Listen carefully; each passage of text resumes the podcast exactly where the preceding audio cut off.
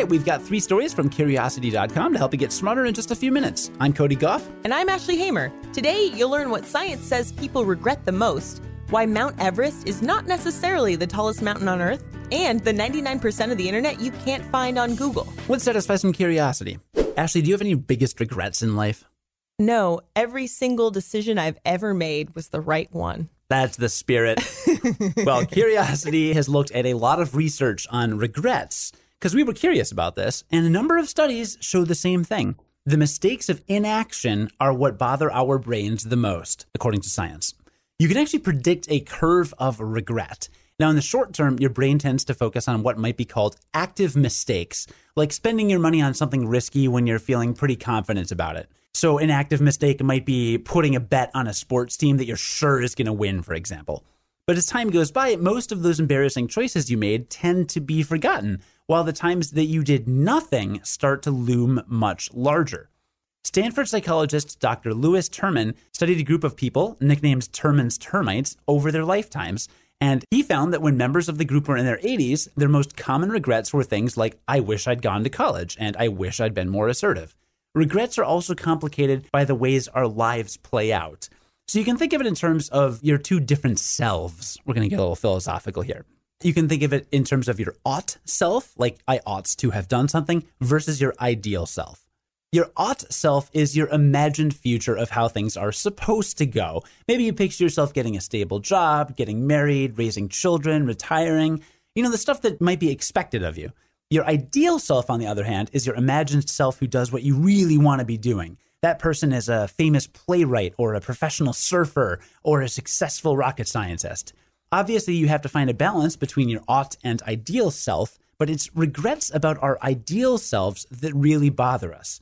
Researchers think this might be because ought self regrets are more immediate and in context, while ideal self regrets are less obtainable. So, like, if you regret not selling your house when you ought to have, you can look back and you can say, oh, I really should have done that. But you also have the context of knowing that, you know, you knew the housing market at the time wasn't really great. You understood your motivations at the time. Maybe you needed to keep it for a particular reason. And maybe you knew that not selling at that time, it didn't totally derail your life. So you can kind of look back and be like, oh, okay, that makes sense why I did that. So you're not going to regret it forever. But if you regret not becoming a famous stand up comedian, you're just seeing that ideal part at the end of the tunnel. You're regretting that you never were up on stage in front of 10,000 people, but you're not thinking about the hours of getting up in front of crowds that are really small or way too drunk or getting ripped off by a club owner who doesn't want to pay you or having to drive to another city through a blizzard and having an erratic schedule and getting harassed by people who come see you. Cody, I, you, you want to talk about something? I don't know what you're talking about. But there are all these really terrible things that you have to do to get to that ideal self. So it's a lot easier to regret not being famous up on stage when you don't think about all you would have had to do to get there in the first place. So that's a little bit about why you regret the things that you don't do. And it's just another reason to go for it. Yeah, that actually makes me realize when you asked me if there's anything I regretted in life, I was trying to think of all the things that I did wrong.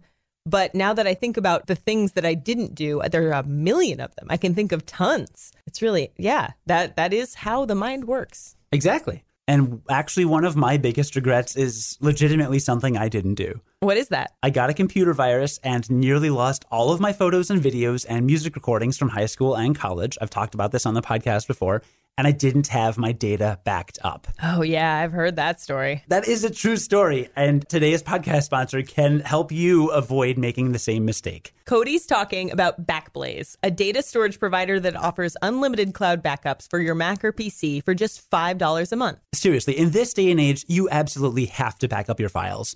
And we're going to make it super easy for you with a special offer for Curiosity Podcast listeners. Visit backblaze.com slash curiosity to try Backblaze for free for 15 days. Try it out, see how easy it is, and then protect your files for just $5 a month. Backblaze backs up everything your photos, your documents, your videos, your projects even your external hard drives. Remember, backup is unlimited. You can leave out files you don't want backed up, and you can access your data anywhere in the world on the web or on your phone. They can even ship you a hard drive overnight to restore your files. Backblaze has backed up 500 petabytes and counting, and they've restored more than 30 billion files. Back up your files today, free for 15 days at backblaze.com slash curiosity. Again, get your 15-day free trial at backblaze.com slash curiosity. All right, Cody, I know you know this. What is the tallest mountain in the world? Mordor. Mordor is not on the world. Oh, right. Then Mount Everest. A lot of people think that, but today on Curiosity, we wrote about how Mount Everest isn't necessarily the tallest mountain in the world. Mount Everest is tall at just over 29,000 feet or 9,000 meters. That is about 20 times as tall as the Empire State Building. So you are totally almost right. You could actually make the case that other mountains in the world are taller because it all depends on how you measure its height, right? Right now, a mountain's height refers to how far it rises above sea level, but sea level varies. It varies across the world by up to 100 meters due to currents and gravitational variations. But that's not a huge variation. The biggest problem with Mount Everest is that it stands on a plateau that's roughly 16,500 feet high. So it's like a person getting their height measured while they wear heels. It's not really fair. Measure Everest from the plateau to the summit, and it's not as tall as Alaskan Mountain Denali, previously Mount McKinley, which stands at more than 20,000 feet. And what about mountains partially underwater? If you measure the Hawaiian volcano Mauna Kea from its underwater base to its peak, it's more than 30,000 feet tall. And of all the mountains in the world, the summit of Ecuador's Mount Chimborazo is farthest away from the center of the Earth. Then again, it gets a boost from being near the equator because, as we all know, the Earth bulges at the equator. It's not perfectly round. The moral of the story is that there's no perfectly fair way to measure mountains. What do you think? Or are we making a mountain out of a molehill? All right, Ashley, are you familiar with the deep web? I am. Have you ever surfed it? Well, anytime I check my email, right? Oh, because you know what the deep web is. I do. Well, today, if you don't know what the deep web is, listener, you're about to learn about it. Here we go. All right, now listen, as a whole, the internet contains at least four and a half billion websites that have been indexed by search engines, at least according to one Dutch researcher. That is a huge number, but it barely scratches the surface of what's really out there.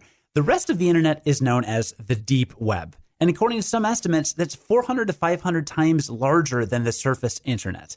Most of the deep web, as you mentioned, Ashley, is just emails, social media profiles, subscription sites like Netflix, and stuff that you need to fill out a form to access. So just stuff that's not, again, indexed by search engines. But because the deep web is hidden from search engines, some people use it for more nefarious purposes. Ooh. That's the dark web. The dark web is a very tiny portion of the deep web, and that is made up of encrypted sites. Almost everything there is anonymous, or at least tries to be. Encrypted sites don't have DNS and IP addresses that usually make websites identifiable.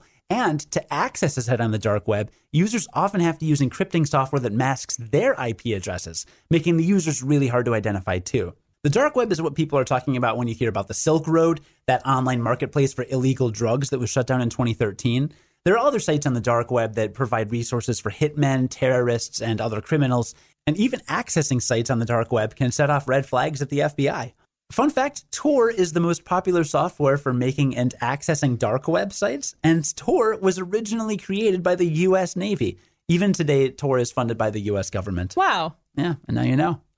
You can read about all these stories and so much more on curiosity.com. Join us again tomorrow for the Curiosity Daily and learn something new in just a few minutes. I'm Cody Gough. And I'm Ashley Hamer. Stay curious. on the Westwood One Podcast Network.